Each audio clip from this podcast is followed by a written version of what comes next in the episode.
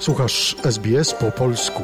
Więcej ciekawych historii znajdziesz na stronie sbs.com.au ukośnik polisz. W sobotę rano na Krymie wybuchł pożar na moście kerczeńskim łączącym okupowany półwysep z rosyjskim krajem krasnodarskim. Prawdopodobnie w wyniku wybuchu ciężarówki z paliwem zapaliły się cysterny kolejowe. Zawaliły się do wody dwa przęsła z pasami dla samochodów. Trzy osoby zginęły. Ruch został całkowicie wstrzymany na kilkanaście godzin. Ostatnie informacje mówią o przywróceniu drożności tylko jednego pasma. Rosjanie transportują tym mostem żołnierzy i sprzęt wojskowy dla oddziałów, które dokonały inwazji na Ukrainę. Zaraz po incydencie na stacjach benzynowych na Krymie ustawiły się długie kolejki. Władze rosyjskie ogłosiły, że uruchomią przeprawę promową, jednak mieszkańcy zdają sobie sprawę, że nie będzie to szybko, a na półwyspie nie ma wielkich zapasów benzyny. Most kerczeński zbudowany po aneksji Krymu został otwarty w 2018 roku. Ma 18 km długości. Jego budowa była przedstawiana jako propagandowy sukces Kremla.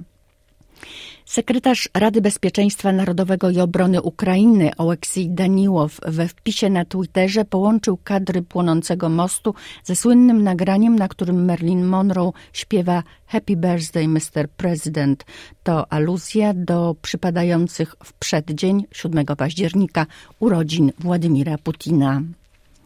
Do eksplozji na strategicznym moście odniósł się prezydent Wołodymir Zełenski w apelu do żołnierzy rosyjskich, aby się poddawali.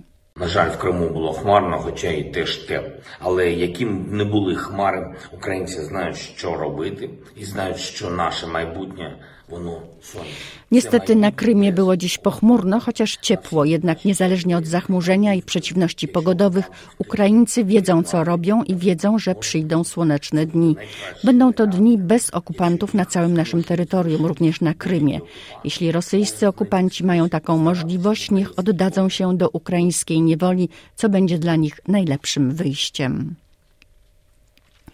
Tymczasem do Moskwy weszły jednostki gwardii rosyjskiej imienia Dzierżyńskiego i razem z policją przeprowadzają aresztowania oficerów armii, informuje wywiad ukraiński. Ruch w centrum Moskwy został zablokowany. Jednostki wojskowe wokół stolicy zostały wprowadzone w stan gotowości bojowej. Wybuch na moście krymskim to przejaw konfliktu pomiędzy rosyjskimi strukturami siłowymi, uważa Michajło Podolak, doradca prezydenta Ukrainy. Ukraińskie Regionalne Dowództwo Sił Obrony Terytorialnej Zachód ostrzegło, że Rosja przerzuciła na lotnisko w Łunińcu na południu Białorusi co najmniej 20 irańskich dronów kamikadze. Oznacza to, że możliwe są ataki przy pomocy tych maszyn w środkowej i zachodniej części Ukrainy. Rzecznik Kremla Dmitrij Pieskow skomentował słowa prezydenta Ukrainy z wystąpienia transmitowanego w ostatni czwartek wieczorem dla sydnejskiego Lowy Institute. Wołodymir Zełenski stwierdził między innymi, że NATO musi zapobiec możliwości użycia przez Rosję broni jądrowej, w razie potrzeby nawet za pomocą uderzenia wyprzedzającego. Rosjanie muszą wiedzieć, co ich czeka, jeśli zdecydują się użyć broni jądrowej. Słowa Zełańskiego to nic innego jak wezwanie do rozpoczęcia III wojny światowej z nieprzewidywalnymi, strasznymi konsekwencjami, powiedział rzecznik Kremla i dodał, że działaniami Kijowa kierują Stany Zjednoczone i Wielka Brytania. Polub nas na Facebooku, udostępnij innym, skomentuj, bądź z nami na polskim Facebooku SBS.